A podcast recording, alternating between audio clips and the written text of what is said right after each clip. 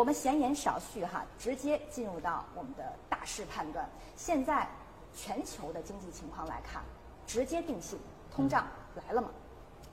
啊，我们觉得通胀呢，应该是在今年的，应该说从上半年一季度过后呢，其实我们已经看到通胀的，从统计局公布的通胀指标来看呢，通胀已经开始在高位明显的企稳，并且呢，最近一两个月是出现了一定的环比的回落。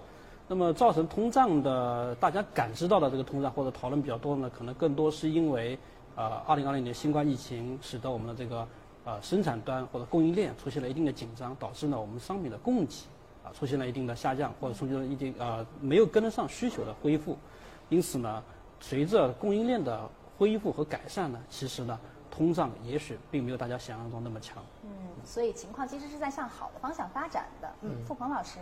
嗯，其实这一点呢，对于大部分的老百姓来讲，他理解这个通胀啊，跟我们讲的这个金融层面啊，就是无论是央行也好，统计局也好，理解的这个通胀其实有很大的区别。嗯。因为如果就老百姓理解的话，那所永远是都是通胀的，因为他理解的通胀是指货币毛了，对吧？钞票毛了，那么资产价格的上涨，这里边重点是指资产价格的上涨。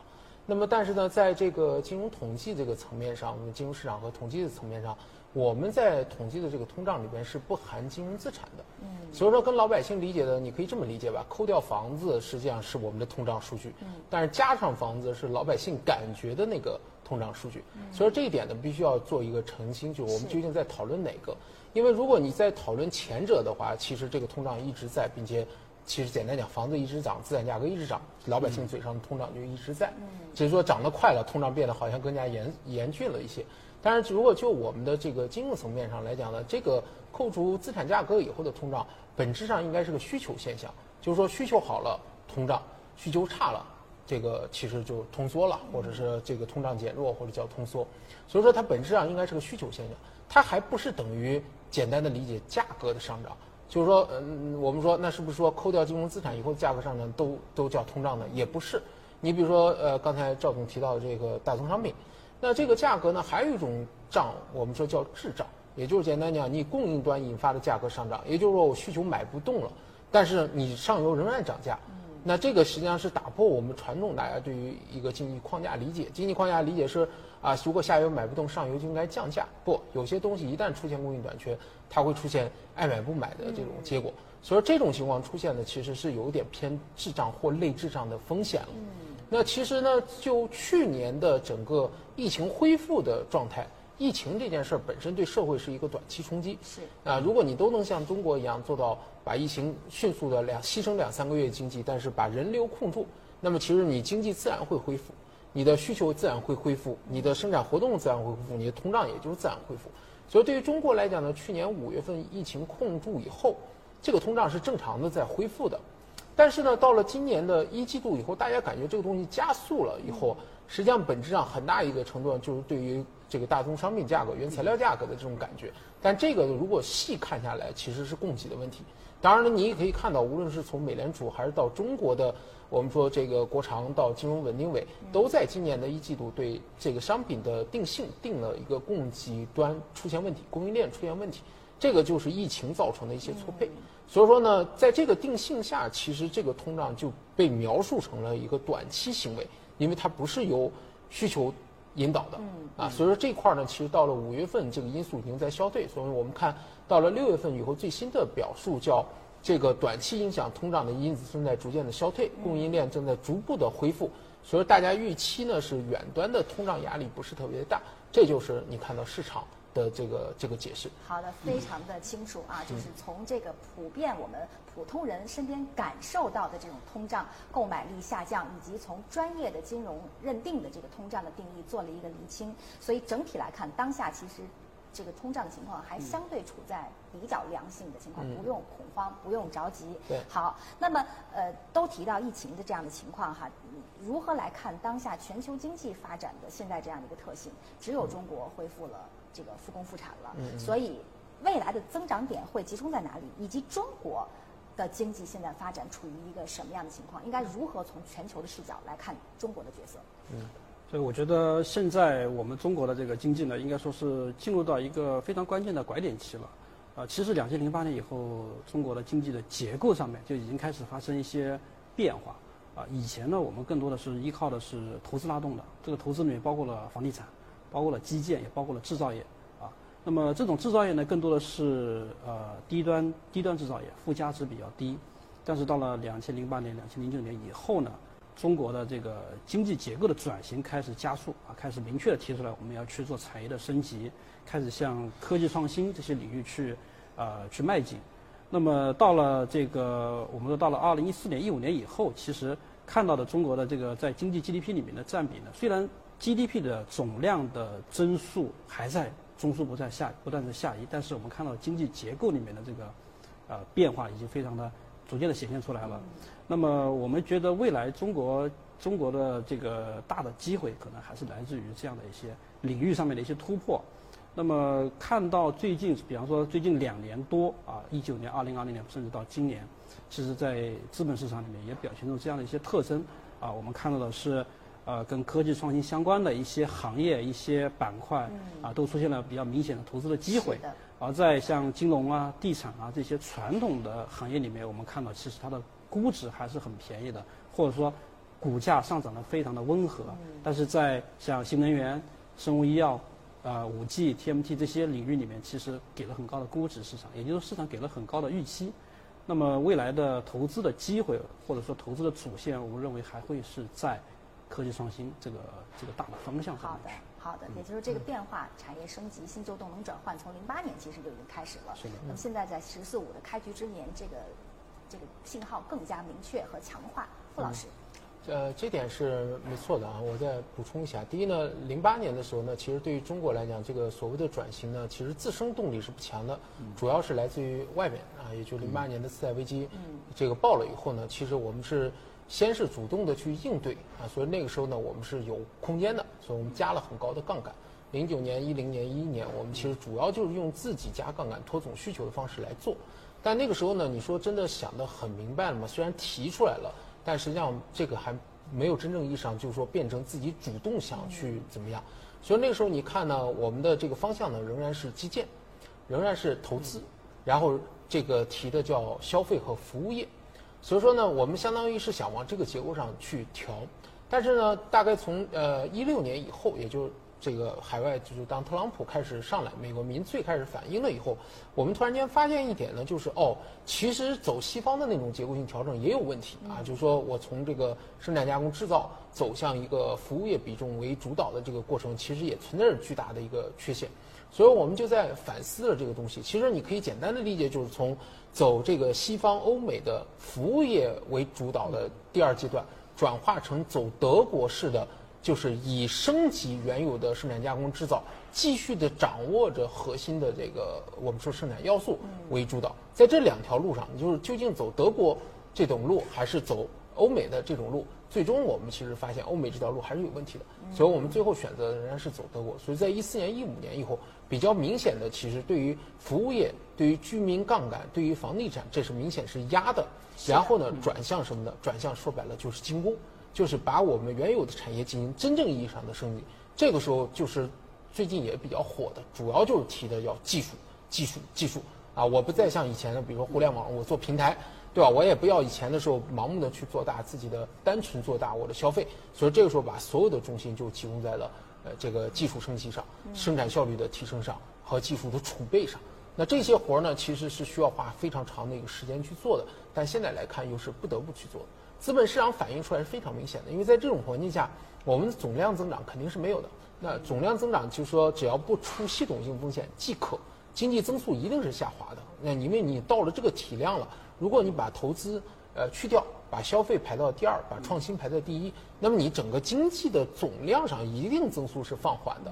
那么当然你不能太太低，如果太低会出问题。但是这个时候，更多的就开始注重结构了。所以你看，资本市场的反应是非常清晰的。就是我们一直说，资本市场是一个结构性行情，就是这道理。你不存在总量行情的，啊，这个时候更不存在什么六千点不是梦，一万点刚起步，没有。啊，总量上没有，就是纯结构。嗯，这个跟经济的结构是完全吻合的。其实债券市场和股票市场就是表现出来的这个，刚才副总讲的那个特征，其实还是比较明显的。你一方面你看到是债券的利率其实是。重心是在不断下下降的，对。然后今年的到今年的去年的十一月份以后，其实债券利率也不再往上走了，包括也反映了刚才副总讲的，其实总需求是不断的就没有想象那么强。啊，但是股票市场里面呢，可能更多的表现是一个结构的机会。嗯。啊，看到一些抱团股还是比较明显的一些这样的一种现象啊。当然不能说抱团是不对的，但只不过大家对于这个方向的景气度。相对而言看的是比较的一致性。是的，特别是资本市场整个的表现，这种敏感性也能看得出来。这从零八年到您提到的一四一五，到近几年整个这种结构和和方向的这种变化，也感受得到。您提到，比如说现在我们强调的是科技的自立自强，对吗？强调的是。自主的创新驱动、升级啊，以及内循环，其实这在资本市场当中都已经非常明确的体现出来了。以及呃，赵鑫老师提到说，未来其实还是科技哈。好，既然已经都确定到这里了，那么从投资者的角度，我们今天谈到是中高净值的家庭，我们考虑的是为我们这个家庭里的这个财富不断的让它往上积累，做正向的积累的话，我们该如何把握未来的增长红利？嗯。其实对于家庭的财富规划来说，我们觉得第一个呢，其实更重要一点，就是在你明确投资方向之前，需要明确一点，就是你的投资的目标是什么。因为不同的家庭呢，对于这个投资目标，它的定位是不一样的。所以也就是说，你需要获得多大的回报，并且你愿意承担多大的风险去获得这样的回报。因为你一旦偏离开这样的一个前提条件呢，其实你所有的投资的方案也好，规划也好，都是呃都是没有没有一个锚定的锚的，对吧？那首先要明确投资目标，其次呢，我们要说，啊，在你的整个家庭规划过程中，我们要去做好两个前提。第一呢，就是我们要把风险的就尾部风险，或者说我们一些极端的风险要规避掉。比方说，每一个家庭其实都应该要对于这种，啊，意外啊，呃，就是重疾啊等等这样的风险要去做一个规避。那么其实这种规避风险呢也很简单，啊，现在的这种。保险类的产品呢，其实是比较多的。其实每个家庭都要在你去做风险资产投资之前，你需要先把这种这这方面的风险先规避掉。嗯。第二个呢，就是我们要把一定的流动性预备好，因为家庭的呃日常的开销也好，临时性的支出也好，其实这部分资金都是会存在的。那么这个时候呢，我们需要把我们的这个家里面的这些资金呢盘点盘点，那么预留好相应的流动性。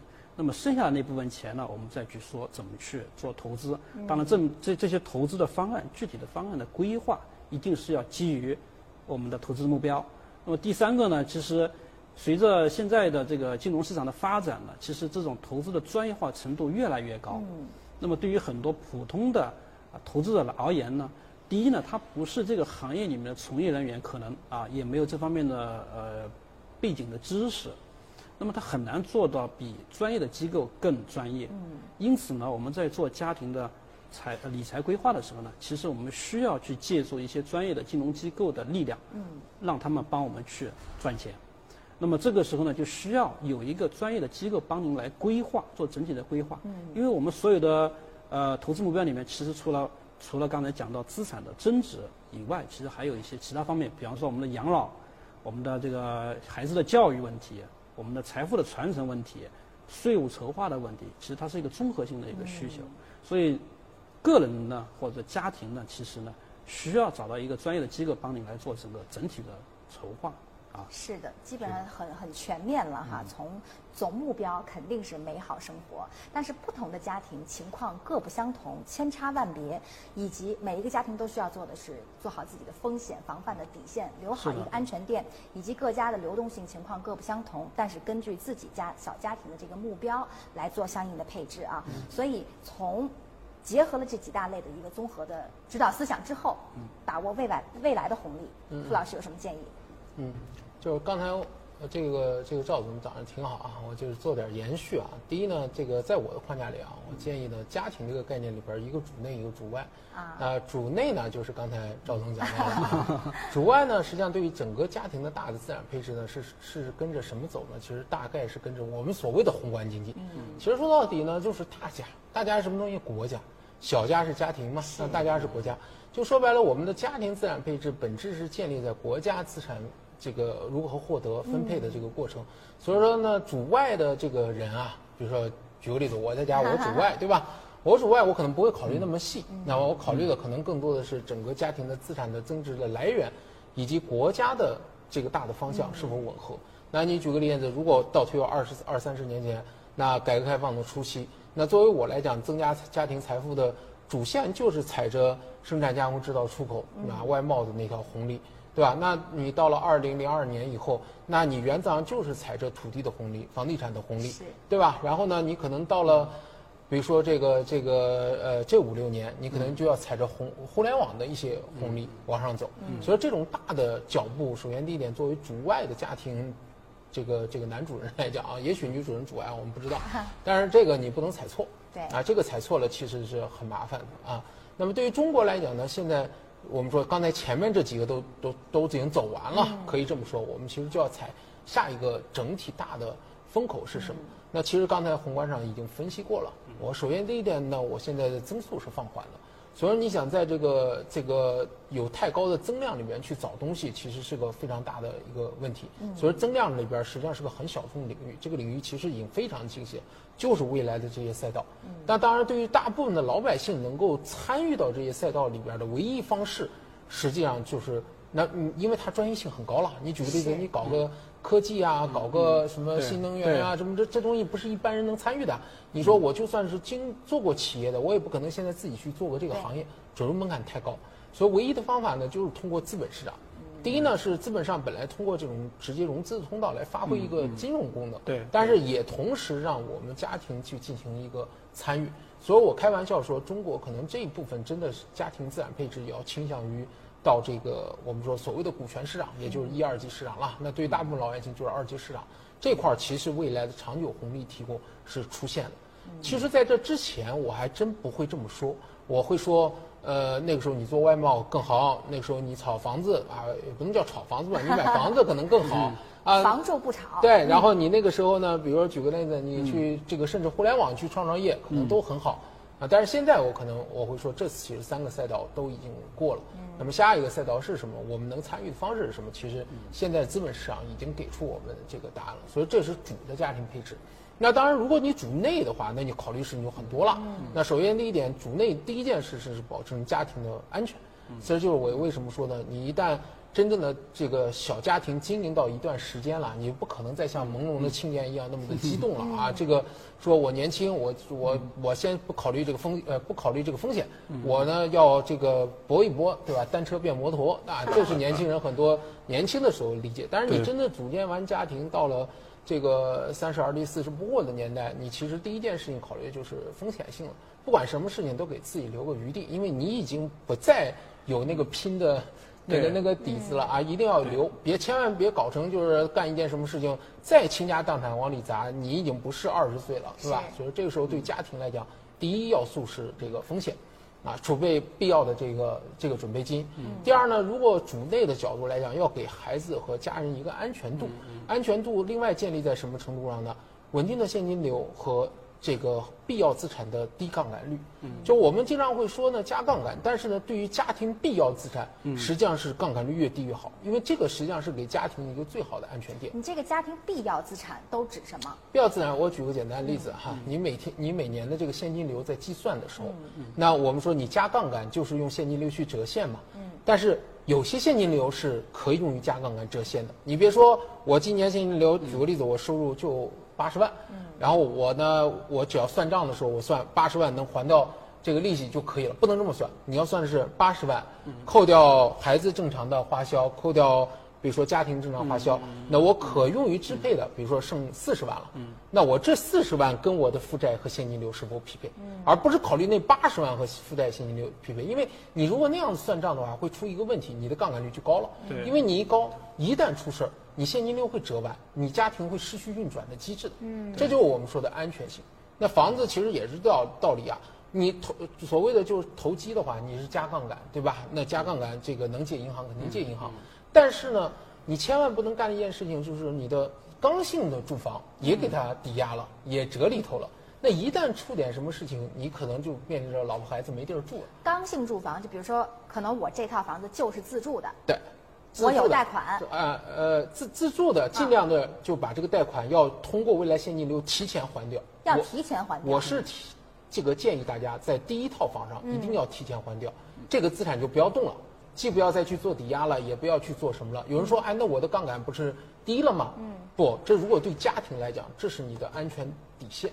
也就是说，自住房即便有贷款，要提前还贷。对你后边有现金流，一定先还掉。但不是说这个能用贷款就用。那是指后边，那是指有了这个以后的后边。张老师，事实上，我我理解副总的意思就是，对于我们这种刚性居住的需求，其实你要考虑到，如果他是有有负债的，嗯，这个时候呢，你的问题在于说现金流在后面会不会因为意外导致现金流。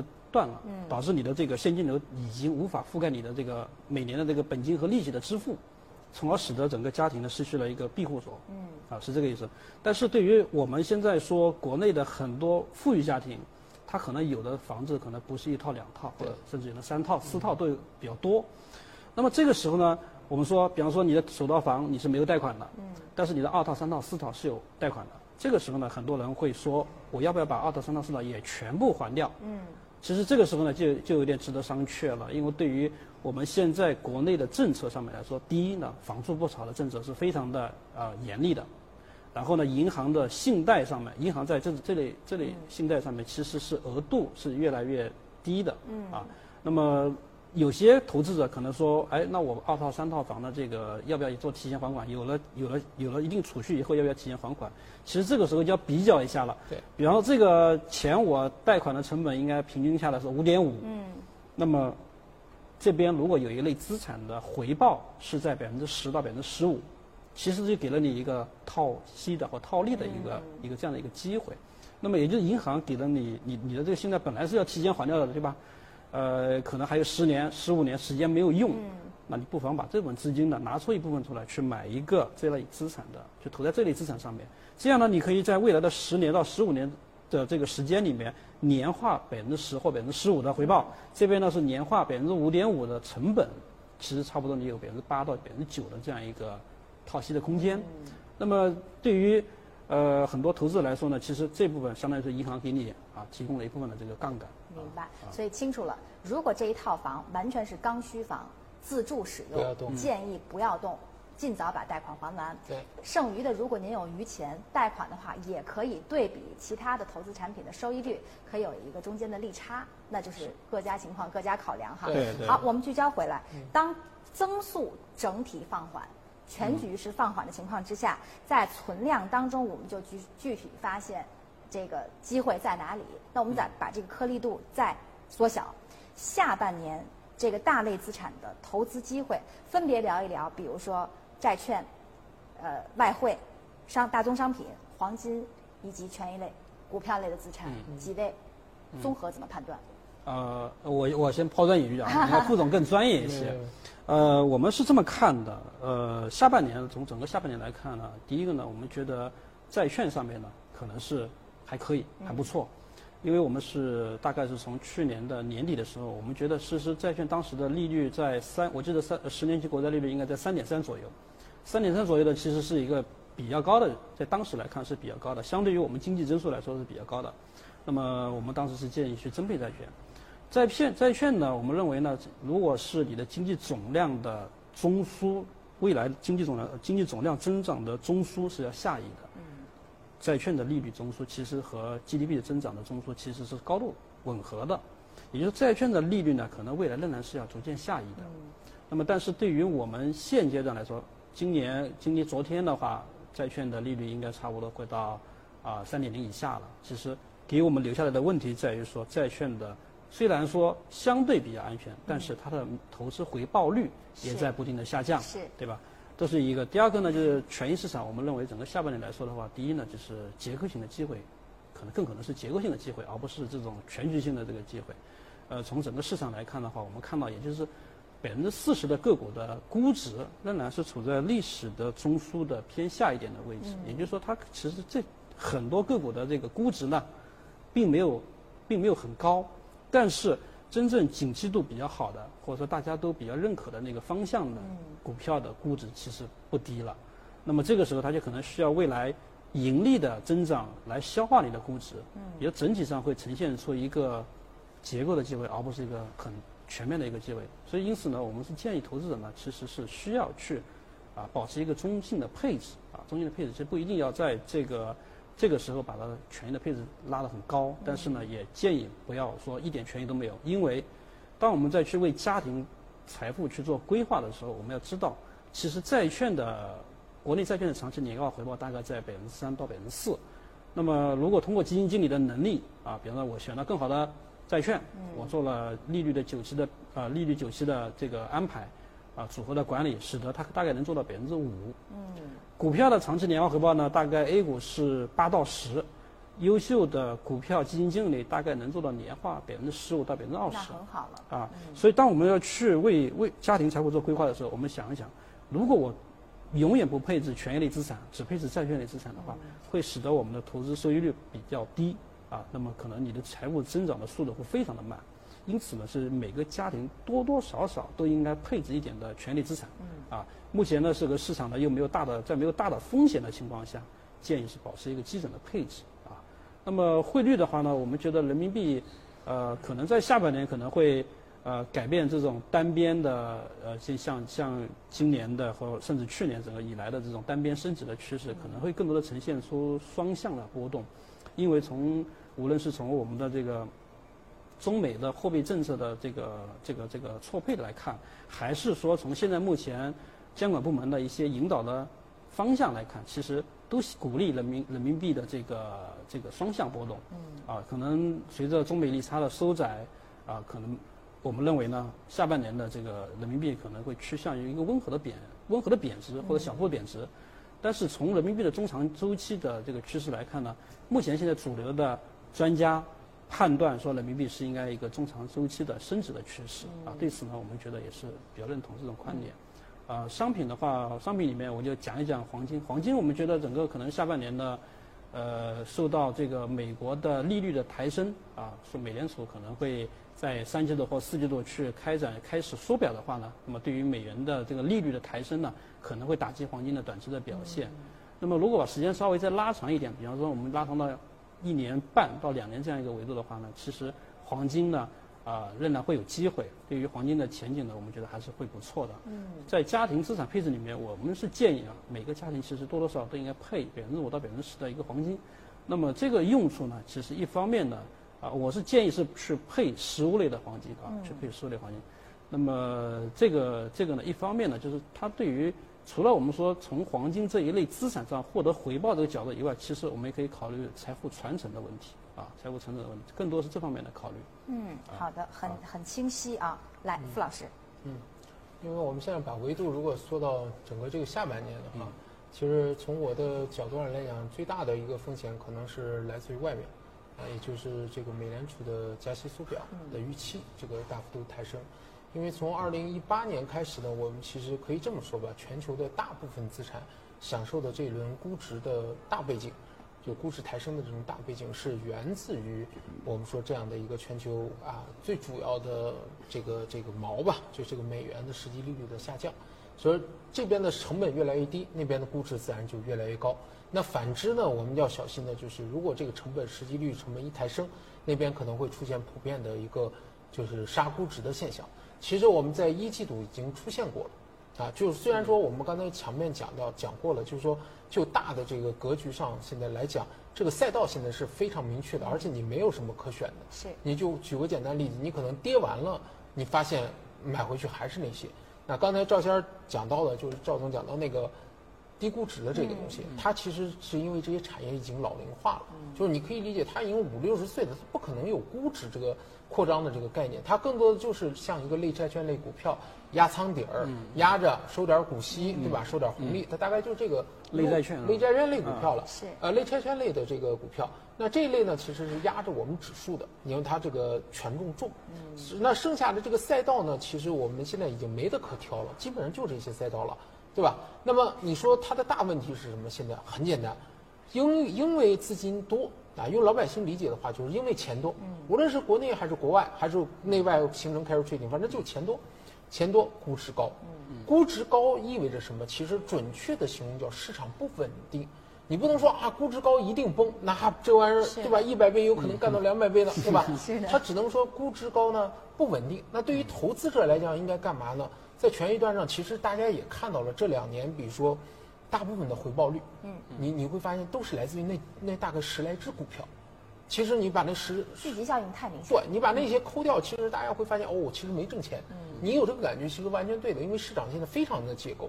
那这种结构下呢，我们说你反正知道这边高估值不稳定，但是呢，你又不得不配，就和好多基金经理也是这个情况，就是说我不得不买啊，就是哪怕到即便它已经很高了，我也得上。对，因为我不上我就输了。明白。那么我上呢？那你说等出事儿，他心里想的可能等出事大家都出事儿，反正要回撤大家都回撤，反正这这东西你避开不了。这个可能对于我们来讲也是一样的道理，就是说你去猜什么时间这个东西高估值会突然间出个什么风险，呃，出个什么事儿，那我们大概上只能说看什么事件去冲击它。嗯。那么今年下半年就内部的风险呢，我觉得问题不是特别的大，最大的还是来自于外部。事实上来讲，在一季度就当美联储试图的去引导终端利率缩表的时候，已经发生过一次。一季度杀完估值以后，你发现赛道中间少了一条，什么东西呢？白酒没创。就是一季度到现在，白酒是酒类是没有创新高的，当然小酒是偶尔的创创，但整个板块是没创。但是呃五个赛道剩四个了吧？就是剩下的这个新能源汽车啊什么这些了。然后白酒从一季度、二季度、三季度整个板块是下来下跌，是的。啥意思呢？其实很简单，正在跑马，四个变仨，呃五个变四个，四个变三个，三个变两个。当然了，你三变二的时候，你就应该明白了吧？这个距离二变一，可能就已经很近了。那你作为投资者该防御的，可能要防御了。这个事儿呢，大概率上来看，触发性因素很有可能就是来自于美联储动作。那现在去看外围市场已经发生了。举个例子，你可能最近高度的可以关注一下韩国市场、越南市场，就是这些都是在去年这全球美元泛滥的情况下大量涌进去的新兴市场，它都出现了一些特点。第一呢，非常的集中，散户化程度非常的高。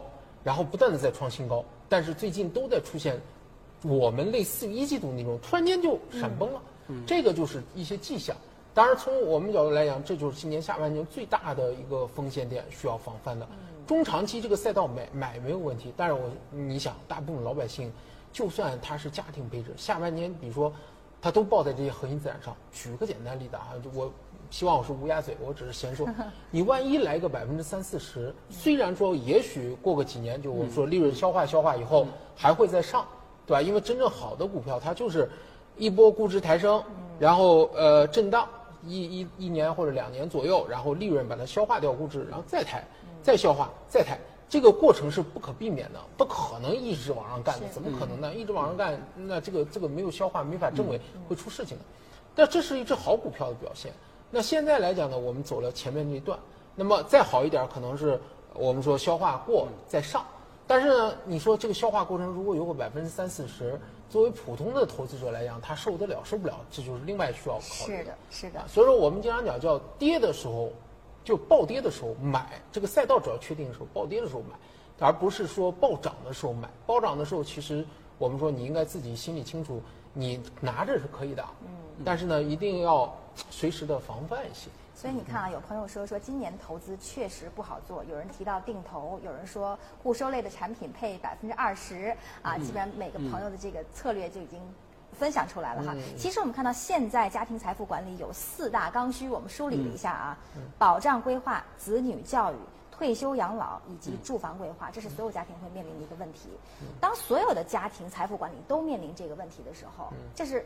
已经不再是我需不需要了，是我一定需要。嗯。但是我需要专业的家庭财富管理。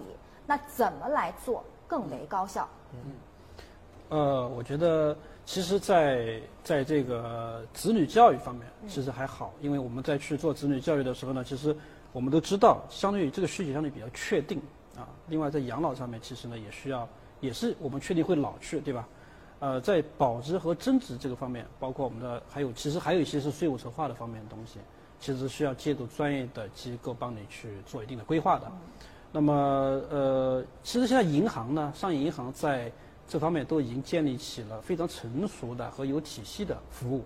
所以呢，我们建议我们的每一个投资者可以去啊找到你的理财经理，啊，你的专属的理财经理去帮你做一个整体的规划。那么基于这样的一个整体规划，我们再去谈怎么来弄。嗯。啊，因为你现在的如果如果我们的对于未来是没有一个清晰的一个判断和规划的时候呢，你是不知道你未来的现金流应该怎么来去摆布，也也需要我们对于未来的收入以及我们现有的资产的情况呢，要做一个做一个诊诊断。嗯。只有了只有对我们未来的需求明确了。对于未来的现金流，你未来的你现现有的资产的情况做了这样的一个分析以后呢，我们才好去说怎么去做。明白，也就是说，其实作为银行的用户。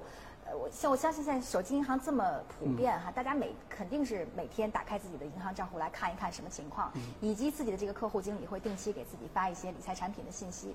但像您所说的，因为现在银行提供这个服务已经非常健全了，还是要走到银行跟自己的客户经理面对面的来交流一下，把自己的情况梳理一下。面对面是非常有必要的，因为很多时候呢，就是呃，如果如果银行的理财经理不能够很清晰的了解你的投资的需求和目标的时候。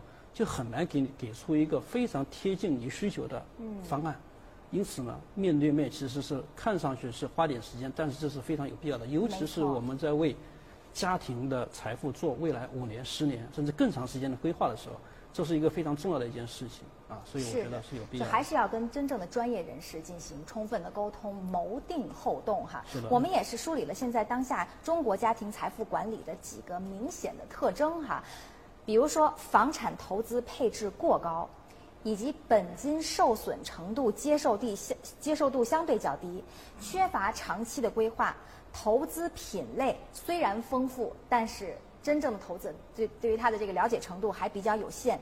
那么，从家庭财富管理的角度，怎样的这个家庭财富投资的配置算是一个良性的、一个健康的？这个从专业人士的建议应该怎么来理解？嗯嗯。呃呃，我觉得呃，其实我们一直倡导的是一个一个一个相对比较均衡的一种的投资的方式，呃，尤尤其是对于那么对于年轻人啊，比方说我是一个单身年轻人，可能您在整个呃前就是你在你的呃参刚参加工作没多久这个阶段里面呢，可能很多人愿意去冒一点风险啊，或者是使得你的整个啊有限的资产能够在未来一个很时间里面有个快速的提升。嗯。但是，一旦一旦当我们涉足到家庭的财富的管理的时候呢，其实首先你是需要去做好风险的啊安排，风险的规划和安排。那么，始终要问自己一个问题：我们的这个家庭愿意承担多大的风险，去获得一个多少的收益？如果离开你能够承受的风险的这个承受能力以外，我们去谈的所有的投资，其实都是随时都有可能会使得你。在过程中无法无法忍受这样的一个风险和波动，而被就是挣出局了，所以我们觉得第一风险很重要。第二呢，就是我们在资产配置过程中，其实低风险的资产和高风险的资产都可以被我们所利用。嗯。呃，因为有因为刚才前面我也讲到，其实债券的长期年化回报是三到四，股票大概是八到十。嗯。但是对于大多数人来说，他可能。他的需求是处在这两个中间的地带，对吧？比方说，我希望呃，每年百分之六就很好了，或者百分之八就很好了。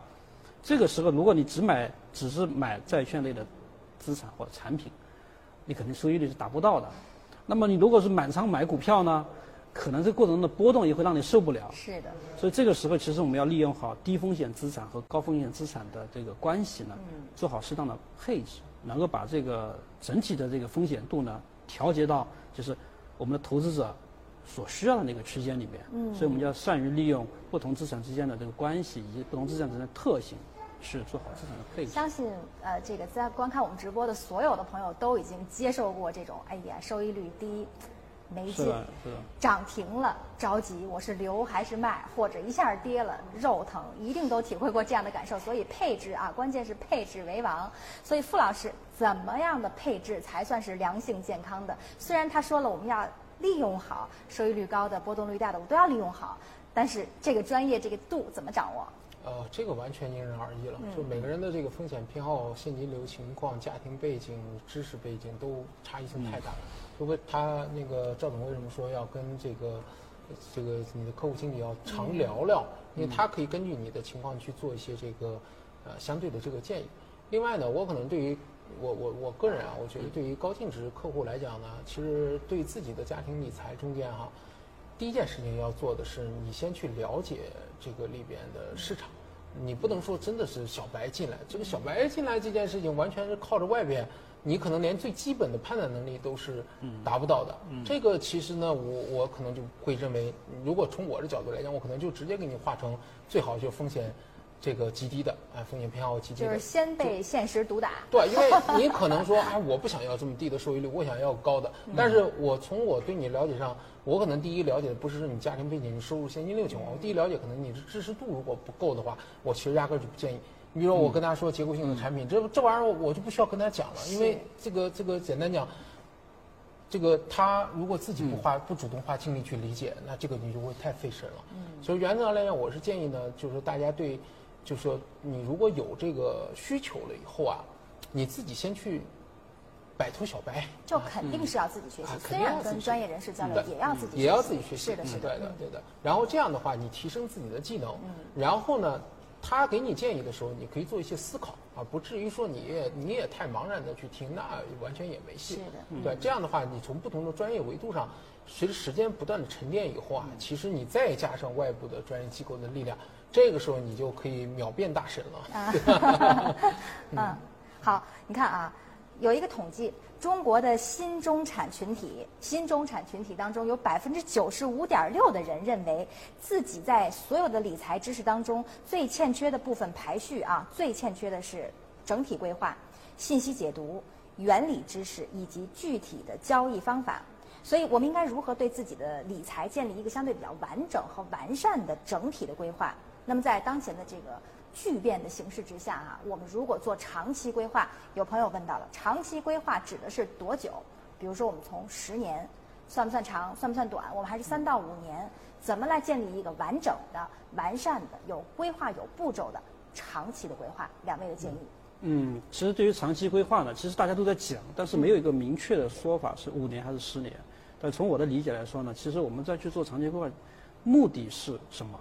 比方说我自己，我可能现在考虑的就是我要为我未来的养老做准备，就是你有一个清晰的目标、清晰的场景。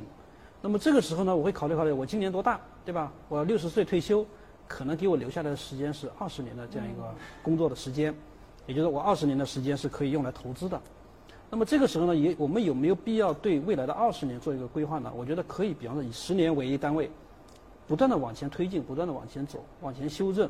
以十年为一单位，对我认为是要为以十年为单位，因为其实我们做也做了一个测算，比方说 A 股市场里面，我我随着我持有的这个股票类资产啊，我们说权益类资产的持有的时间越来越长的时候，投资结果的不确定性是在下降的。嗯，当你持有的时间，比方说七年到八年的时候，这个不确定性可以降到最低，就在数据上可以降到最低。嗯。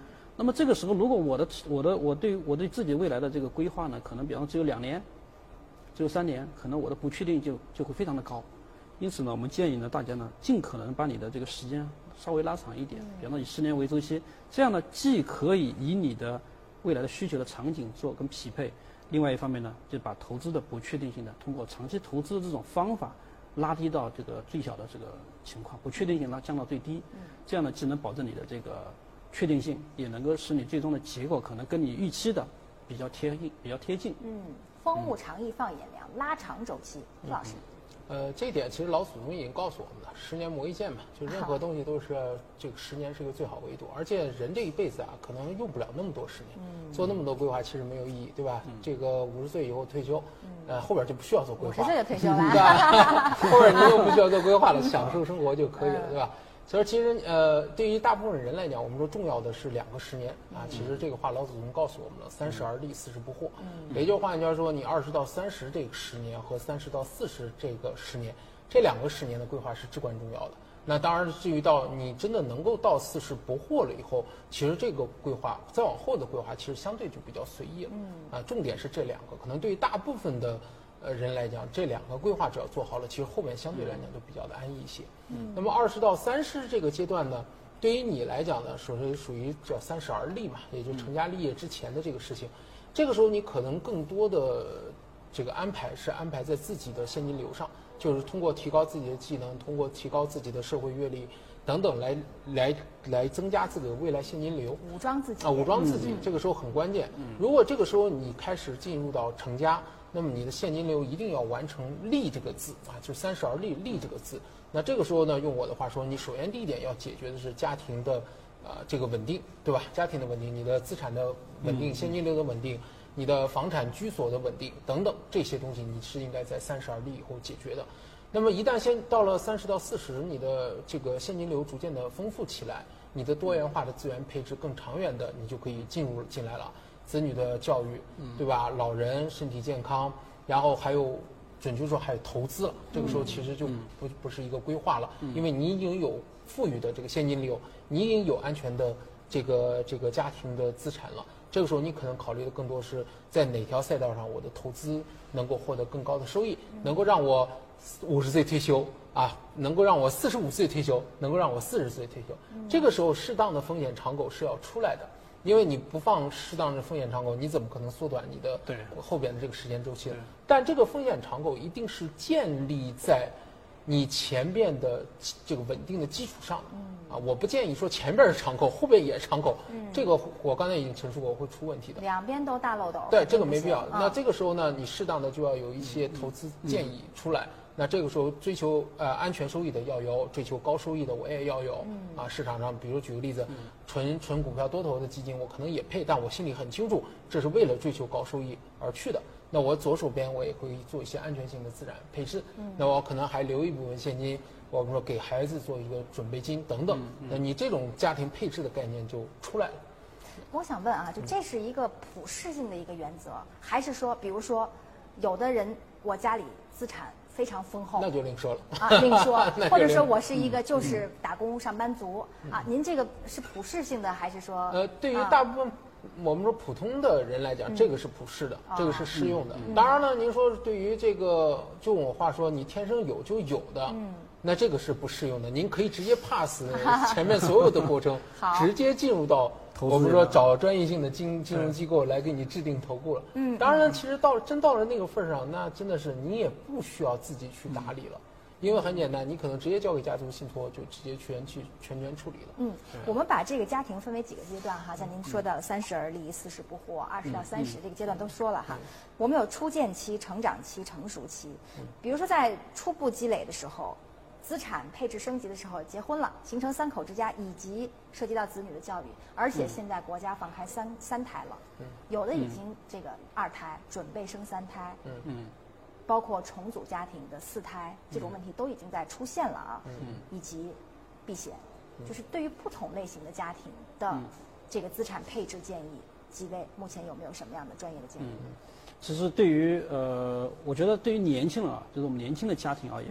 其实，尤其是刚参加工作没多久的年轻的家庭，这个时候呢，他很多时候是，第一呢，呃，家庭的负担比较轻，啊，没有什么太多家庭负担，父母也很年轻，啊，那么这个时候呢，有当我们这样年轻的家庭有了一定的小小的积蓄的时候，很多人可能会去做投资。嗯。但是我个人呢，更建议的是，年轻人应该在我们说投资，其实理财也好，投资也好，其实你有了钱才能去做投资、做理财。在我们刚参加工作的前几年里面，其实更多的我们要去投资的呢是什么？就是更多的应该把年轻人更多应该把精力花在工作上面。嗯。好比说，你如果武装自己嘛。武装自己，对比方说，我们好不容易攒了个十万块钱、二十块钱，这时候你希望在股票市场去博取一个高的回报，那么你翻一倍也就挣了十万、二十万，对吧？但是呢，如果我们把这样这样的时间和精力放在了自己的业务能力的提升。其实你的工资实现翻倍，你的年收入实现翻倍，其实是不难的。所以初期阶段，我们更多的是要去把我们的个人能力提升，在业务上的能力，在工作上面能力提升，使你的未现金流，就是未来的很长一段时间的现金流，能够有呈现出一个更高的一个增速。嗯，就是提升自己的赚钱能力，加大在工资性收入方面。嗯。当我们到了这个家庭的稳定了，比方家庭也稳定了，啊，积蓄更多了，这个时候呢，我们可以开始考虑去增加一些金融性资产的投资。那么我们知道，在三十五岁以后，其实你到六十岁退休这个段时间里面，如果你到三十五岁以后要开始考虑，在你退休之前要通过金融投资实现你资产性收入的要逐步增加起来。那么，比方说到了四十五岁、五十岁这个时候，你的资产性收入和你工资性收入应该说要要要能够相当。嗯这样你在退休以后，你的这个退休的晚年的生活，才不会说因为我的退休了，收入下降了，导致我生活质量猛然的下下降。对，所以我们觉得三十五岁到退休这个。二三十五岁到六十岁这二十五年，就要算算自己的投资收入、税后收入啊，有没有比自己的劳动所得能达成一个点，就算很好。所以一方面呢，我们说投资要趁早啊，投资要趁早，意思就是说，给你留下来的后面的这个时间呢，其实越长越好，这是第一个。第二个，但是呢，投资趁早呢，就是说我们也要去考虑性价比的问题。在你的工作初期，你刚开始创业也好，或刚开始进入市场也好，这个时候呢，我们更多的把精力，年轻人应更多把精力放在工作上面啊。把你的，因为你的工资越高呢，你未来的现金流的增长才会越快嘛。嗯。啊，子女子女教育。嗯。傅老师。呃，子女教育基本上，我们说传统的方法就不说了，告诉大家准备这个子女的这个教育金啊、储备啊。其实我倒是给大家讲个故事，子女教育其实可以变成一种投资行为。嗯。就是当然这取决于家长。嗯。家长，我们说就刚才我们讲的投资其实是一门学问。嗯。啊，如果你自己，所以你看，我们有五幺八八朋友说，感觉规划财富就是规划人生，真的是，对，对真的是，是吧？而且，但是这个这个这个秘密最好还是掌握在自己手上。就是说，其实为什么我说从二十岁的时候你要自己武装自己，武装自己的，除了提升是职业技能以外，你提升对于金融市场、对于经济的运转的这些理解，对你将来绝对是有好处的。你可能在不经意的过程中就会捕捉到一些财富的这个机会。你比如说，传统中我们说孩子留学，很多的以前的家长，比如说二十多年前啊，现在孩子留学我就不太了解了。比如二十多年前孩子留学，那个时候可能就是你你要给孩子存钱，啊存着做备用金啊，然后预算好他上三年大概花销多少钱。那个时候大概是零零零年吧，就九九年零零年的时候，当时上海有一个。这个这个这个朋友，他的孩子送到英国去上学。嗯，那这哥们儿当时呢，其实他是因为上海嘛，你知道这个开放的也比较早，是，所以说家长呢，其实能送去留学，在那个年代其实还是有一些先进理念的。嗯，所以那个时候呢，他发现呢，伦敦的房子不高，大概人民币，呃，当然对对那个时候其实对大部分老百姓也很高了，但是你能送出孩子。基本上那时候给孩子准备个一两百万是很正常的。你说哪一年的？零零年。哦。因为那个时候汇率还高，一两百万大概也就是十十五十五万到二十万这个英镑左右。你给他正常准备，差不多就是这个价格了。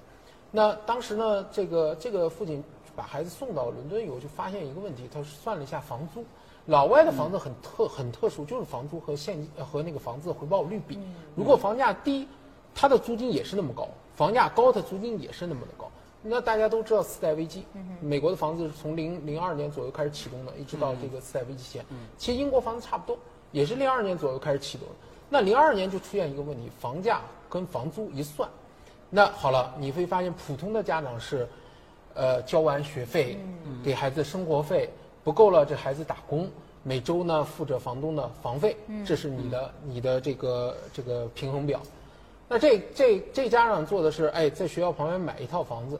呃，英国人的房子呢，独立的这个 house 的话，它大概客厅是这个不算的，你可以把客厅改成这个呃一个小小的这个卧室啊。然后呢，你就算租金好了，你把一个所谓的三房一厅的改成一个四房，你孩子住一间，剩下三间你可以租出去，你每周二房东，对，你做二房东，然后呢，你会发现呢，你的房子在增值。然后呢，你的学费是挣出来的，生活费是挣出来的，你还额外的挣。然后这个孩子等毕业的时候，他上了四年嘛，就三三年这个大学，然后再加上一年研究生，他四年，零零四年、零五年回到上海的。他房子卖掉以后，人他是学费挣出来了，生活费挣出来了，而且没有打工。然后呢，相当于房子还额外挣了，当时大概挣了差不多八十多万英镑。英镑，呃呃，不是八十多万，算算错了，八十多万人民币，然后加上他的本金，然后回到上海，请问零四年、零五年上海房价多少？有。那你会发现一个问题了，那回来以后到那那个年龄嘛，该结婚了嘛，他父母又把这个钱呢，又给他在上海买了套房，那你的问题就发现了，这个孩子的这十年啊，我们说都不说长，到二零一一年、一二年，对吧？孙子算是出生了。你算这十年，你看看，你发现一个问题没有？学是白上的，对吧？这个白上的指的是人家一分钱没花。然后上海的房子增值多少？所以说他为什么这两个节点都对了？那有人说是运气，准确说并不是，他是他潜意识里对这个东西有一个这个意志。是，所以说，对，如果用我们的话说，你要去学专业性的知识是什么东西？就是去敏感的把握到这样的时间点上，然后呢，你去做的这个投资就能事半功倍。那实际上，你看，同样是上学，对吧？你是家庭花出去的，对吧？然后呢，他是挣回来，然后呢，这个全衔接上。核心就在于这儿哈，就是你是花出去的还是投出去的？同样是你付了这么多钱，它是一笔消费还是一笔投资？完全取决于这个认知以及您提到的与时俱进，但是你能够踩到与时俱进那个点儿，并不是每个人都能做到的。所以说，像现在孩子出去上学，我也是建议这样子。就比如说，你打算往英国送，你至少先对英国的经济和它发展的情况先了解一下。你打算往美国送、往加拿大送、你往澳洲送，你对当地一定先了解。那了解完了以后，其实是非对你非常有有有帮助的，而不是一个盲目的。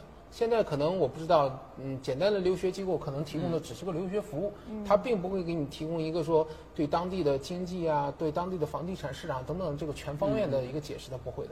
但往往你会发现两者之间可以结合在一起。是的，尤其是把孩子送出去的这些家长们，其实是一个综合的需求，绝不只是我花了这么多钱，你去学吧，拿个多少成绩回来，一定不是的。这个故事非常受启发，所以赵总对于这个子女教育这个。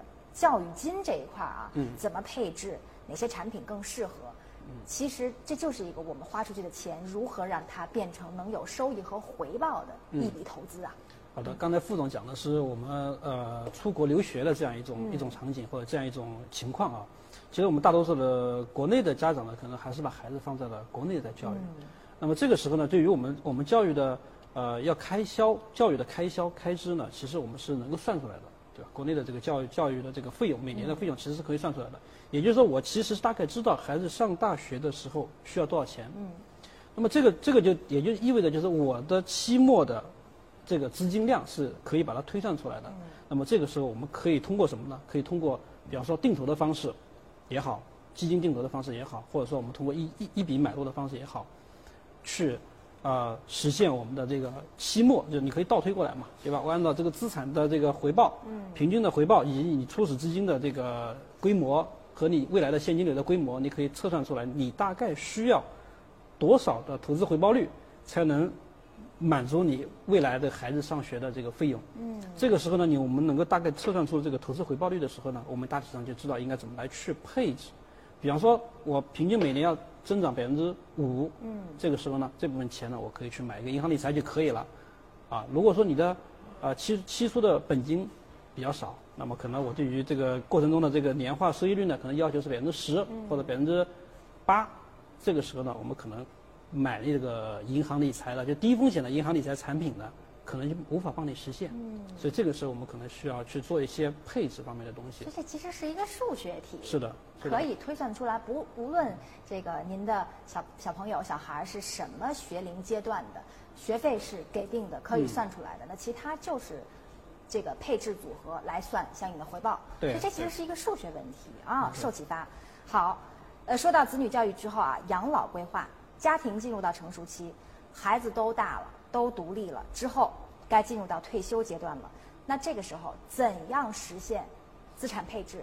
比如说之前提过以房养老，怎样怎样的养老？包括现在有很多这个保险公司的产品，你交一两百万，我给你什么什么样的这个养老社区的服务啊？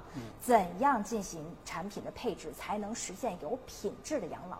这个理念上，两位给些什么建议？嗯，呃，就是关于养老的问题，其实我是建议啊，就是嗯。我们不要等到这个要退休了再去做规划。其实养老的问题应该是提前到，比方说你到三十五岁以后或者四十岁以后，你就应该去考虑养老的这个问题。因为，请问两位，咱咱们仨都到这个年龄，开始考虑养老了吗？还是都已经安排好了？安排好了。安排好了。嗯。你呢？呃，我们是我已经开始在规划了。其实我现在现在对于未来我六十退休以后的整个养老，其实我现在有个明确的目标。我希望我的。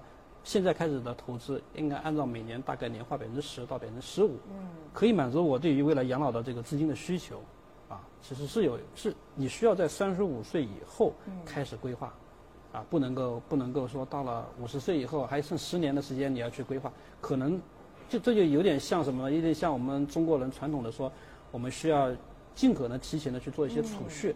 以往我们的父父母呢，可能更多的是通过储蓄的方式。为未来养老去做准备。但是储蓄呢，它财富增长的速度会很慢。嗯，是因此呢，现在的这个利率又很低，对吧？你通过储蓄的方式，你需要实现养老，几乎来说是很难的。是的，是的。所以我们需要需要借助金融市场的金融资产的这个投资回报呢，能帮我们去做提前的规划。比方说，如果说在北京养老，我们认为三千万你能够过一个不错的晚年生活。三千万含房产吗？呃呃，可以是根据个人的家庭的情况，比方说你是有两套房或三套房的啊，你可以去变现的。但是如果你只有一套房，你是没你是很难去变现的，对吧？所以，如果我们假设是认为三千万在北京未来的就是我们过二十年以后啊，可能会满足你的养老的需求。这个时候呢，你现在有多少钱，以及你每年收入是多少，你可以测算出来。这样呢，你就可以折算出你未来的这个啊投资回报率应该是多少。嗯。这个时候呢，就在你的投资的规划和安排里面，其实你就一定要去跟着你的目标去走。如果你的养老规划，你对于要求是年年化回报百分之十五，但是呢，你是你你是只是买了一个。呃，银行理财产品比较低风险的，比方说年化百分之四啊、百分之五啊，其实是远远没办法当你帮你实现你的目标的。嗯。所以这个东西就是帮助我们锚定一个锚定一个目标，始终你的方案和你的目标是要保持一致的。嗯。啊，生命不息啊，思考不止。来，傅老师已经安排好了。啊。这个首先点提前思考这个养老这个事儿啊，其实应该。您从什么时候开始思考自身的养老问题？呃，三十岁以后。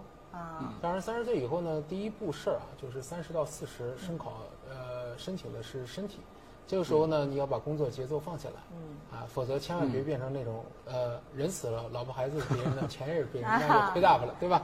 人人没了，钱没花了啊。其实大家关于说养老的这个生活质量啊，其实跟钱不一定有关系。你如果提前的布置的话。第一呢是生活质量是，你说你有钱没错，躺在那儿，是，对吧？呼吸机插着管插着，那没有意义啊。我是这个二零一，呃一三年的时候，我在上海长海医院我做过大手术啊，所以说我在这个 ICU 病房我都待过。有。我旁边呢，这个这个身家几个亿现金的有的是，是是，没有用。是的，是的。这个我我旁边那哥们儿是五十二岁，胃癌晚期转肠癌肠梗阻，账面上趴四个亿，管用吗？一点用都没有。是的，是。所以你就会发现呢，提前做准备这个概念是什么呢？第一呢，当你三十这个这个而立，四十不惑以后，这个不惑啊，除了是不困惑自己的这个我们说收入来源啊、工作啊、家庭以外，其实不惑也是明白了人生和财富之间的关系。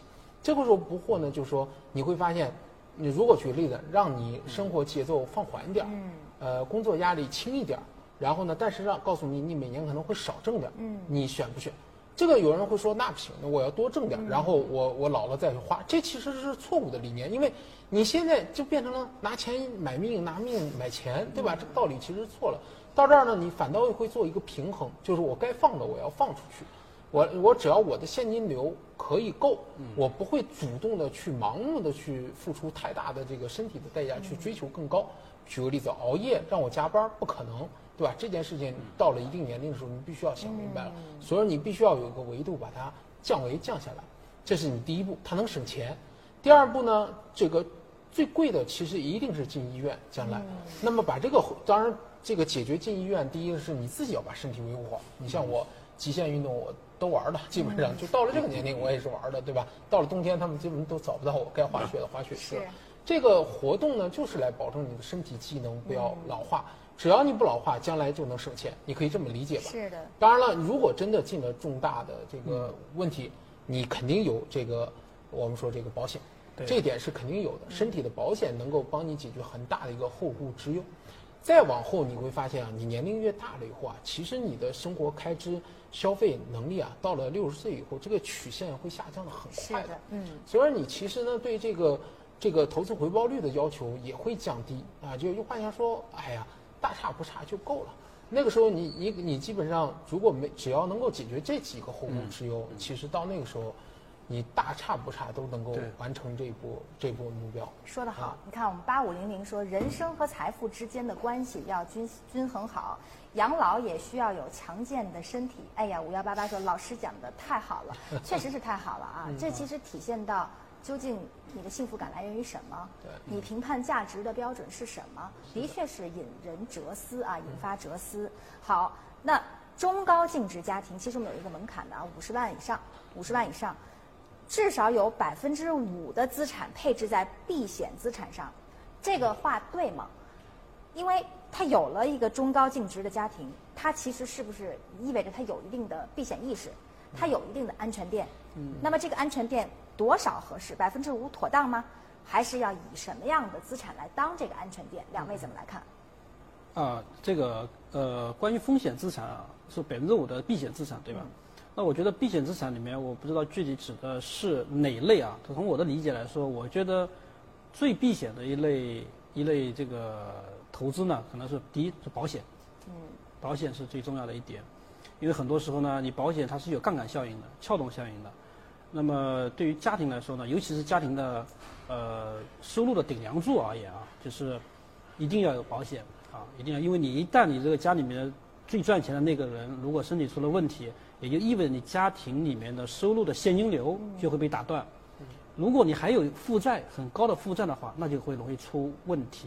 啊，首先保险，啊，第二个呢，我觉得，呃，关于避险资产呢，我觉得，呃，除了这个保险以外，还有就是保障一定的现金流，啊，保障一定的现金流。因为现金流呢，其实很多时候我们并不是被呃负债压垮，很多时候是被现金流压垮的。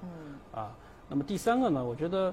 呃，可能大家我想问的是，黄金是不是避险资产啊？可能说百分之五，可能是不是指的是黄金？那其实从黄金的避险的这种说法呢，其实在国内比较多了，就是很多人都会说黄金是非常避险的。但事实上，呃，遇到流动性危机或者流动性紧张的时候，其实黄金也未必能够在那个时候给你提供很强的避险的效应。但是黄金它有一个好处就是。尤其是实物黄金，我不知道大家有没有看过一部电影啊，叫是就是讲的是呃那个呃抗战啊抗战结束以后的啊这个那段时间，就是很多人当时很多人要去逃到台湾去，那么当时你要去买船票，当时的纸币呢已经国民党时期的这个纸币已经贬值的非常非常厉害了，所以当时呢如果你有一个小金条或者有一个金戒指呢，你是可以去买到票的。对，它其实是可以，黄金真的能对抗的是法定货币的信用风险啊。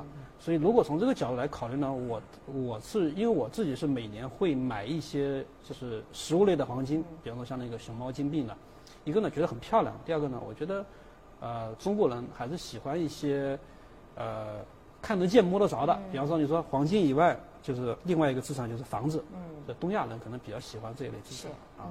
好的。傅老师怎么看？比如说，黄金、房子这些都其实是流动性相对比较差的，嗯但是又要避险。嗯，啊，怎么来看？呃，这年头儿其实我们说，你真正避这种重大性风险的时候，什么都不管用，对吧？电影《一九四二》看过吧？对吧？看完你就明白一点，真正碰到那种重大风险的时候，什么都不管用，对吧？你手上有粮食的，可能都不一定能够活下来，对吧？因为别人会抢你的。啊，所以说那种风险呢，几乎不在我们家庭考量的这个范围之内。家庭最大的风险其实就是来自于现金流的断裂啊，这点我是完全同意的。我们说，呃，一般来讲，我是建议这样的，就是说，家庭第一呢，企业端和居民端要做隔离。如果尤其是家里顶梁柱，如果自己还是企业主，嗯，你一定要做一个风险隔离。这个无论如何的，就是千万别干一件事情。就是把老婆的这个娘家嫁妆都拿去了，给公司贴补去了，最后公司也挂了，那自己家庭也就挂了。这个也就是说，假定有其中一个人是企业主，你公司的是公司的，咱们家是咱们家的。对，这两个一定要做这个隔离，有效的隔离。哦，这里边指的还不光是一个物理上的隔离，包括法律关系上的一个有效隔离，一定要做好。啊，然后呢，你在再难的时候，不要去打家里的这个主意。嗯，啊，家庭这是重要的一个。一个底子，绝对绝对安全。安全。那第二呢？家庭里面做风险储备金，其实为就我们讲的避险。其实扣掉这个因素以外，因为黄金其实还算一个投资品，它它不是这个真正意义上我们讲的这个为了规避这个家庭流动性出现问题的时候，它是它还是一个投资品。虽然说它原则上升值还容易变现，但是呢，你还是把它当成个投资品可能更好一点。啊，然后真正应急的，我其实建议的是家庭要有一定的最基本的储蓄。这个储蓄率呢，不用特别的高，你不能说我挣了钱全储蓄也不行，但是你说也完全没有也不行。你比如说像年轻人那种，这个这个下上午工资发完，下午花呗还完没了，这个这个这个绝对不 行，这肯定不行，这肯定不行啊！所以说你适当的要有家庭储备金。你要比如说正常来讲，像三口之家的话，你一年大概要存个十五到二十万左右，这个要放那。啊，有人说那我能不能去投资啊？也行，但是你自己心里要有点数，它要以符合这个高流动性。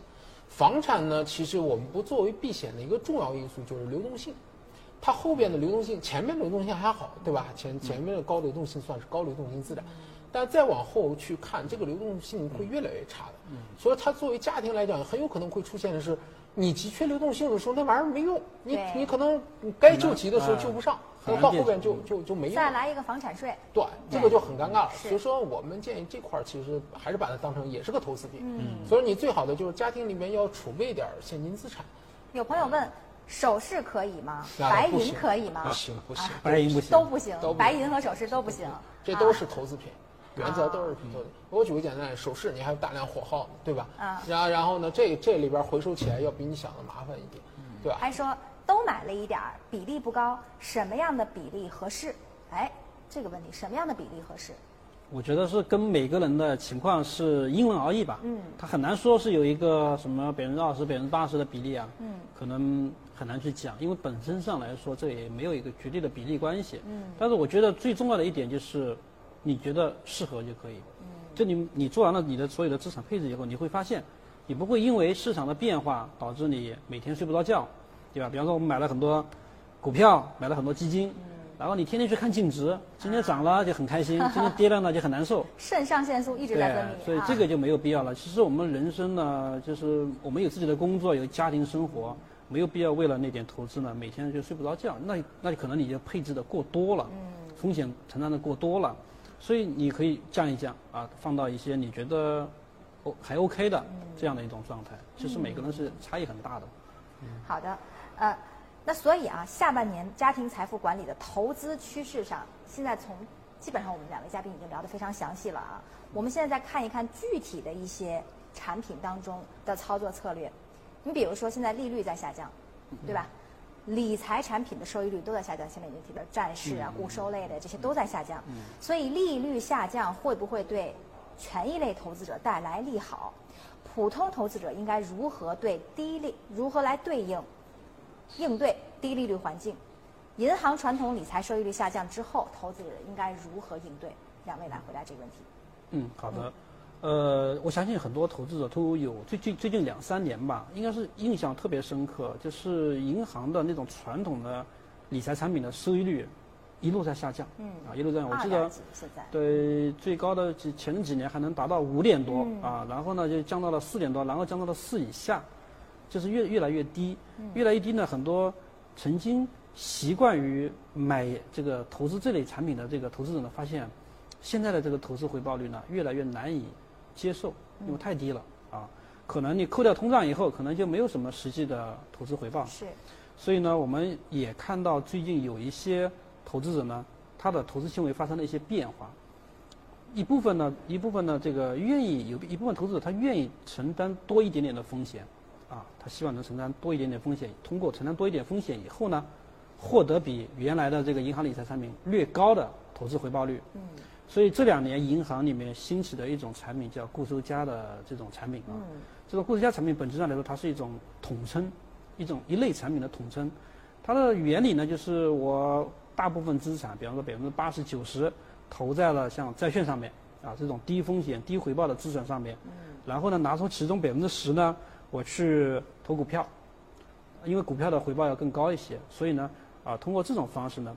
使得这类产品的投资回报率能够比原来的银行理财产品要略高一点，所以这类这类产品呢，越来越受到很多投资者的喜欢，啊，我觉得对于我们屏幕前的很多投资者朋友，也就是你在你的风险承受能力范围内啊，可以考虑去用这类产品去增厚你的收益。嗯。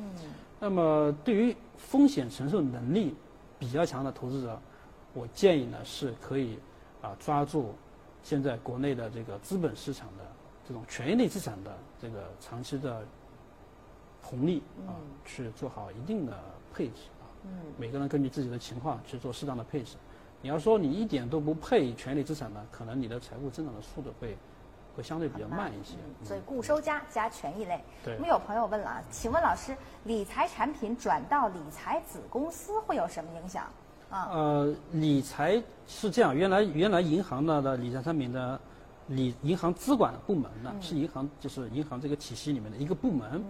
那么根现在根据监管的这个一些引导一些政策呢，其实这些部门呢开始独立出来了，成立了银在银行银行下面成立了独立的子公司，来专门去运作这类投资产品啊理财产品。所以从这个角度来说呢，它独立出来以后呢，无论是它的人才的引进更加市场化了，机制呢更加市场化啊，那么这个是有利于理财子公司。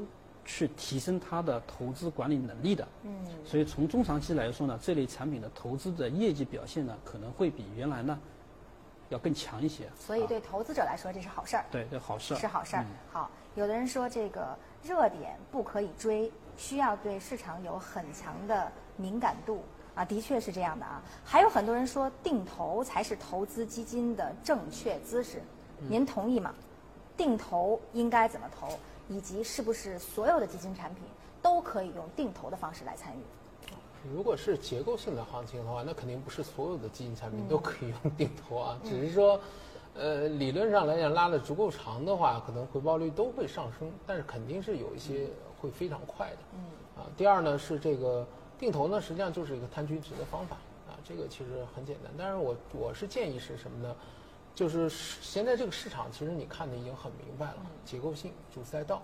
那么利率下降，刚才你你问到这个问题，就是利率下降对权益市场好不好呢？好。嗯。但是呢，不是指所有的权益。是。啊，就简单讲，利率下降对这个传统的银银这个银行、保险、地产这些肯定不好。对。但是呢，它有利于估值的扩张。嗯。所以你看到这些新赛道是有利的。其实跟美国股市是很像的，就是。每一次利率下降的时候，先跑出来一个一一群公司，然后呢，这个利率稍微一抬升以后，洗掉一批。为什么呢？利率一抬升，很多公司没法正位，那它就泡破泡沫破裂了，留下来的就是变成了我们说三十岁一样，它由盈利增长，逐渐摊薄了。所以美国市场几乎都是这样走过来的。它为什么可以做纯指数类的定投？是因为它的指数有个机制，就是一直优胜劣汰，就我可以把坏公司挑出去。所以对于你来讲，你是非常这个简单的，因为基金公司帮你就指数和基金公司都帮你把差公司剔除了，所以你的定投呢就是一直在定投好公司，一旦有有差的，他就帮你挑出来了。所以你会发现美国的指数是一直上涨，是啊，所以说很多老百姓老对比指数，说啊，你看美国指数很好，中国指这两个不能对比的，为什么里边的结构是完全不一样的？所以对中国来讲，你进行这个所谓的嗯。我们那个指数上证综指这种指数的定投意义是不大的，嗯，还是不大的。但是呢，你如果是基于这些主赛道了解的情况下，每一次估值扩张的时候，你基于这个赛道的定投是有超额回报的。所以划重点啊，敲黑板就是结构性主赛道，非常非常明确了。我们七五幺九朋友说，定投适合波动大的基金，对吗？嗯，怎么理解这个话呢？定投跟波动率之间没有什么直接的关系啊。对。那比方说啊，我看好这个基金，我看好这个趋势了，嗯嗯，我歘一笔买入，还是我定投？像他的意思就是波动如果大的话，定投拉开长这个。这还是取决于你买入这个点啊，还是 那当然，他的假设是哇，我买了，它万一回撤百分之三十，我一把买进去不就错了？然后我可以分批的买嘛。但是问题是，如果你是在呃很左侧启动之前，或者启动慢慢启动过程中你去买，那个时候你还定投，不就自己拉高成本了吗？所以说这个当然你说可能我的理解角度还是要有点有一点点专业性的，对。其实波动率反倒越大的时候，这个反倒不适合去做定投的，因为你都知道波动率大，对吧？低波动率其实适合一把买入，然后高波动率的时候呢，反倒是嗯，其实你等它跌下来以后。再去这个定投可能更好一点啊。低波动率的基金适合一把买入，高波动率的话，等它跌下来之后再做定投。对，这是一个操作建议，直接告诉你答案了啊，这个好。啊，那说到指数，我们就看指数基金啊，比如说有主动配置的混合类基金，但近期我们也看到有人推荐指数基金的相关配置，怎么理解指数基金和被动投资？我们经常看到，比如说沪深三百、中证五百、上证五零这些常见的指数基金之间有什么样的区别？请两位都回答这个问题啊。呃，对于这个，其实我觉得在国内现阶段来说，呃，我个人不建议我们投资者去买这个指数基金。嗯。为什么呢？因为现在国内的基金经理啊，股票基金经理，其实优秀的基金经理，他可以很显著的去跑赢指数，也就他是有相对于指数是有超额回报的。嗯。那么，如果这种基金经理不是很难找出来，也就是说，我们去寻找这类基金经理的成本又不高。那么这个时候呢，你去买主动管理型的基金，更加有利，就是更能够让你帮助你获得更好的回报。所以对于现阶段而言啊，现阶段而言，我们应该是优选的是主动管理型的基金。嗯。当然，全市场的基金产品非常的多。嗯。需要有人帮你去识别出来，帮你去挑出来。嗯。这个呢，就可能你去找你的理财经理帮你去挑出好的这个基金产品。这样呢，你你你可以呢。把这个资金呢分散在三到四只这样的基金里面，你不要压压住，不要去压住一个基金经理，对吧？你可以压三四个。嗯。那么这个时候呢，可能会使得你的无论是从波动率来说，或者你的胜率角度来说，都可能会更高一些。嗯。啊，傅老师。呃，这点正好中国跟美国是反的。嗯。啊，就是其实刚才这个这个赵总讲到的这点是就是。道理是对的，他跟美国正好反。你认同他的观点，不建议买指数？对，就是我把他他的另外一段补一下，就是美国。美国呢，你其实你会发现，你买这个被动型的指数的这种 ETF，对啊，这种基金跟着涨就行。你基本上获得全市场百分之七十以上的平均回报率，也就是市场全市场所有的基金经理加在一起，甭管被动的、主动的，你只要 follow 着指数，你大概能够跑赢百分之七十的人。为什么？就是因为它的机制。它的指数是不断优化在调整的，它是优胜劣汰，差的走，好的进来，差的走，好的进来。所以你会发现呢，你 follow 着它，你就已经赢了。嗯，那在中国呢，这个东西就比较的这个奇特。就刚才你比如你举到的上证五零，对吧？然后呢，这个沪深三百，对吧？那你其实明显的看到，这大概小一年了吧？这市场回报率明显不在这上头，对吧？但是呢，你看其他的这个我们说，嗯，所谓的被动嘛，其实就挑对这几个赛道的，它已经一倍多了。那这个区别究竟是什么造成的？你说是因为基金经理的能力吗？其实我持的是否否定答案，不一定是。当然，再超额部分收益是是跟他的管理能力有关系，大部分是市场结构决定了我们投资回报。所以说，那你要明白为什么中国会是这样的一个市场结构？因为我们的这几个上证综指也好，这个五零也好，我们不做指数权重的大幅度调整。尤其一简单例子。我不能说一家公司发展高成长，这个市值不断的扩大扩大，我把工商银行踢出去，嗯，这个我做不到。是，所以它相当于好公司，最后只能是稀释指数权重，嗯，而老欧美呢是替代关系，就是你行你上，它不行它下，那么它的指数呢前面呢永远表现的是最强的公司，那我们相当于被稀释掉了以后，那你会发现，我举个简单例，呃，这个这个这些我们说这个钢铁啊、银行、保险、地产、水泥啊这些大权重。它不动，你的指数怎么动？那指数的回报率岂不是那肯定是低了？所以这个必须要考虑市场结构。所以中国的市场结构的特点决定了，呃，老外呢，欧美呢是尤其美国，它也是由它的市场结构特点来决定。所以为什么我一直跟大家说这两个没啥可对比，几乎都是反着的。市场差异、制度差异、文化差异啊，各种差异。因此，五幺八八说了，我的指数基金投了半年了，还没盈利呢，还没盈利呢。好。科创五零怎么看？嗯，来，您都说了结构性了，这个主赛道了，科创五零，来，傅老师。对你只能说它会比上证综指好，好点儿，有限还是好很，就是它的它的超额回报率会非常明显。啊。啊，所以说你你可以简单的理解就是，呃，这个叫现在准确说叫科创五零，对吧？对，科创五零。不光是这个创业了，叫。科创五零，对，双创，呃，双创五零 啊，科创，科创五零啊，对，科创五零，包括实际上最最热门的还有双创五零啊，对，这两个其实就我们说的，基本上覆盖了主赛道了吧，几乎覆盖了主赛道。所以这俩可以买指数基金是吗？呃，对，这个指数基金其实我个人觉得肯定比你那个什么上证什么上证五零要好，对吧？对。但是呢，我觉得，嗯。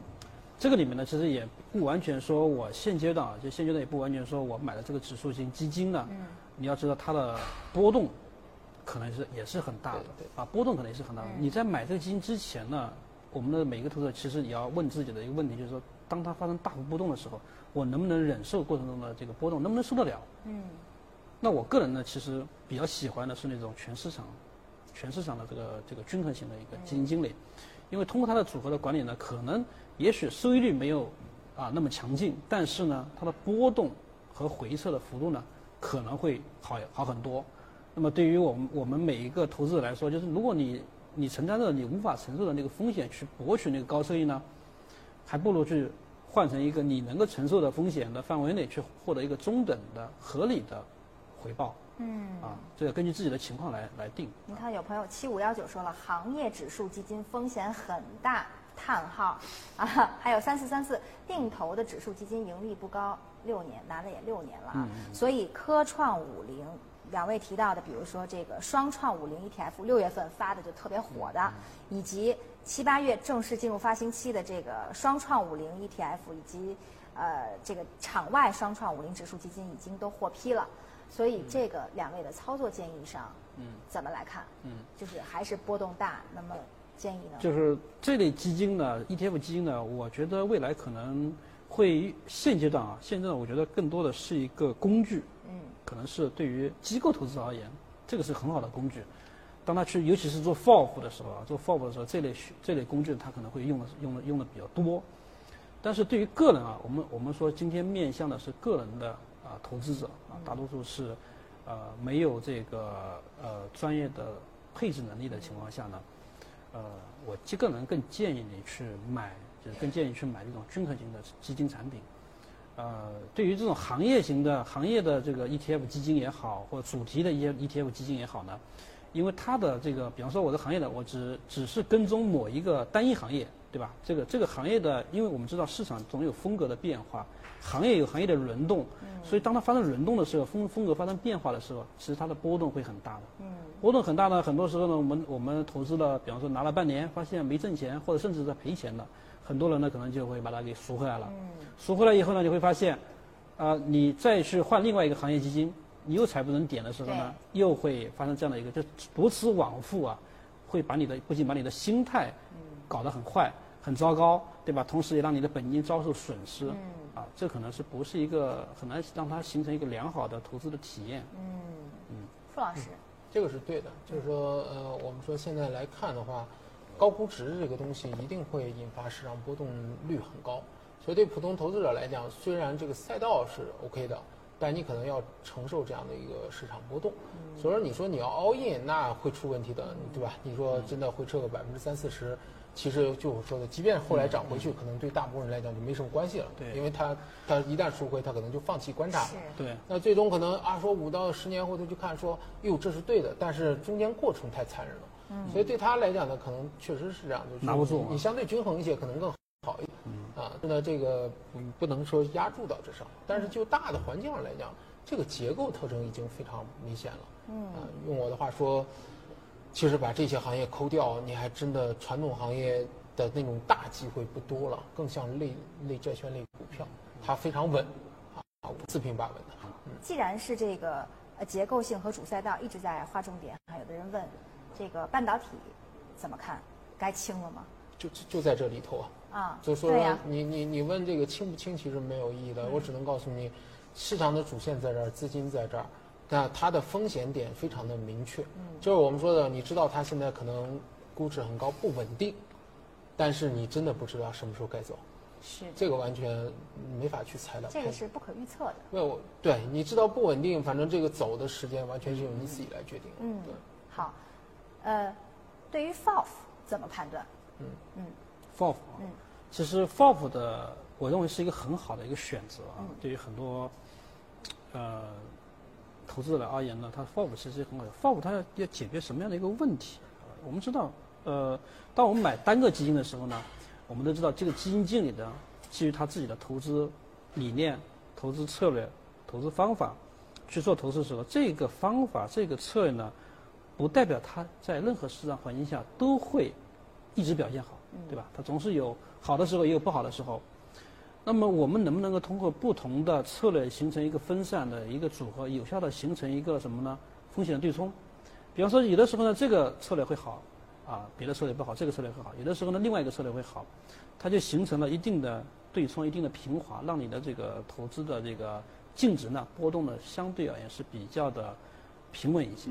这是第一个。第二个呢，如果说我们任何一个单一的基金无法满足你的投资目标，那我只能通过不同的基金组合来实现我的投资目标。所以 FOF 呢，我认为呢，呃，目前现在越来越受到我们很多的投资者开始关注了。我觉得这是一个很好的事情，很好的现象。呃，这类产品呢，我觉得是大家可以去关注的，可以去使用。啊，FOF 好，值得关注。嗯，值得关注。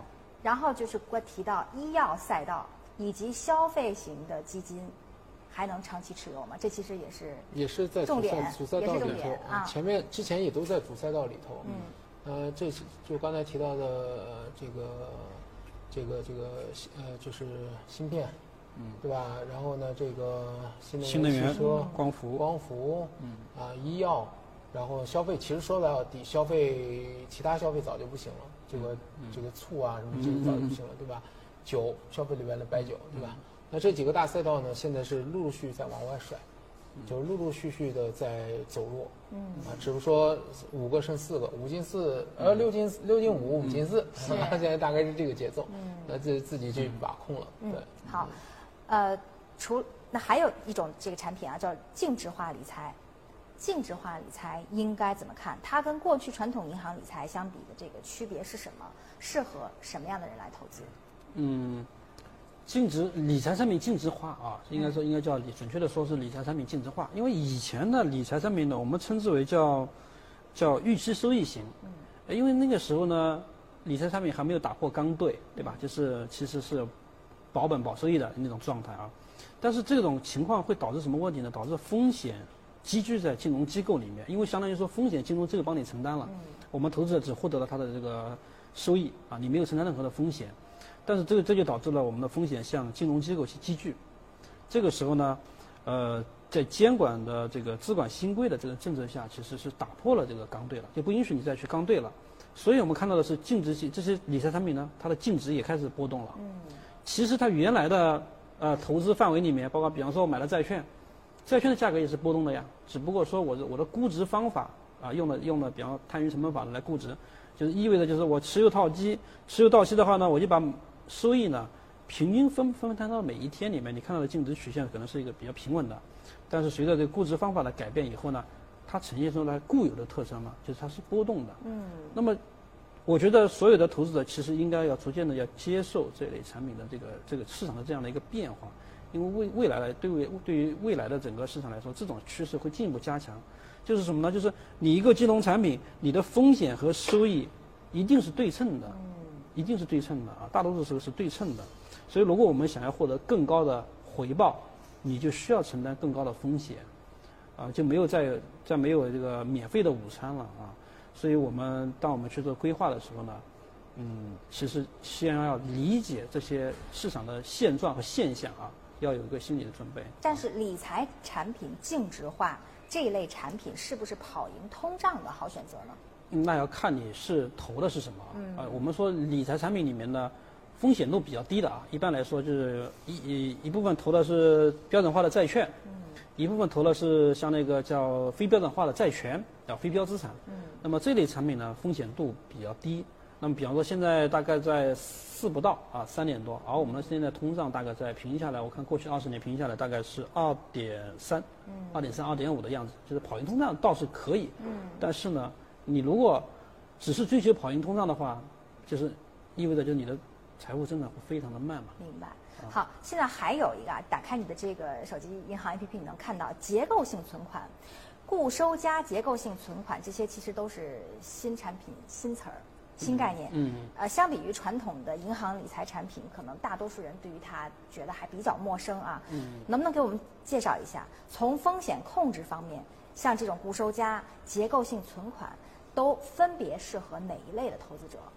嗯，首先说结构性存款啊，结构性存款它本质上它是一个存款。那么从从它的这个属性上来说，第一呢，就是如果如果是呃，当然也要每个产品也要根据它的呃产品的合同去看啊。一般来说，银行的这种结构性存款的，它是一个收益区间的。比方说，我是百分之一到百分之四。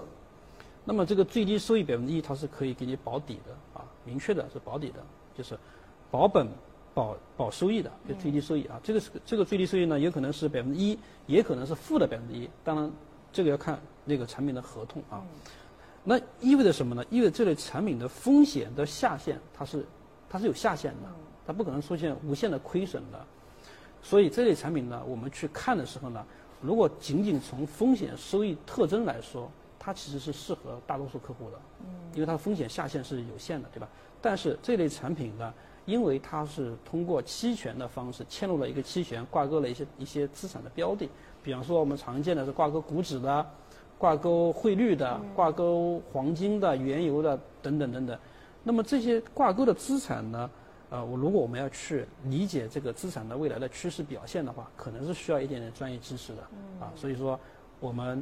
建议呢，大家在去买这类产品的时候，你一定要弄清楚它的保底收益是多少，最高收益是多少，以及在什么样样的情况下，呃，获得这种最差的收益，就是保底收益，什么情况下能达到最高收益，啊，以及在这两种之间，它应该是什么样的一个给你的收益的这个规则是什么？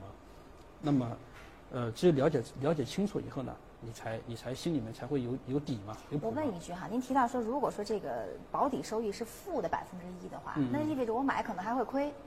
对，就是如果发生最差的一种一种一种场景的话呢，就是你最多就亏，比方说保底收益是负一，也就是最多你就亏负一。那大家应该怎么来看待说，比如说负利率啊，国外有负利率，以及你现在这个保底收入是负的，那大家对于这个心理接受度可能现在还比较难以接受啊，这个应该怎么正确看待它？呃，你你买一个基金也可能亏钱嘛，对吧？对。呃，它大概的原理是什么呢？比方说原理就是我我现在比方说银行的存款利率是百分之二。嗯。那我存一百块钱，到年底的时候应该给我一百零二块钱，本金加利息，对吧？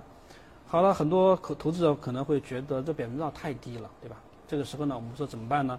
我就拿把这个百分之二里面呢拿出百分之一出来，我去买了一个期权。嗯。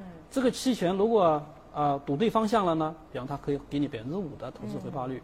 如果赌错了呢？一块钱没了。就就是这个变成零嘛，就是期权作废了。嗯。那也就是说，你呈现出来产品的特征是。百分之一的保底收益，对吧？你因为拿出去百分之一了嘛，还剩百分之一，百分之一保底收益，然后高收益呢可能是到百分之五，就是一到五的这样一个区间里面。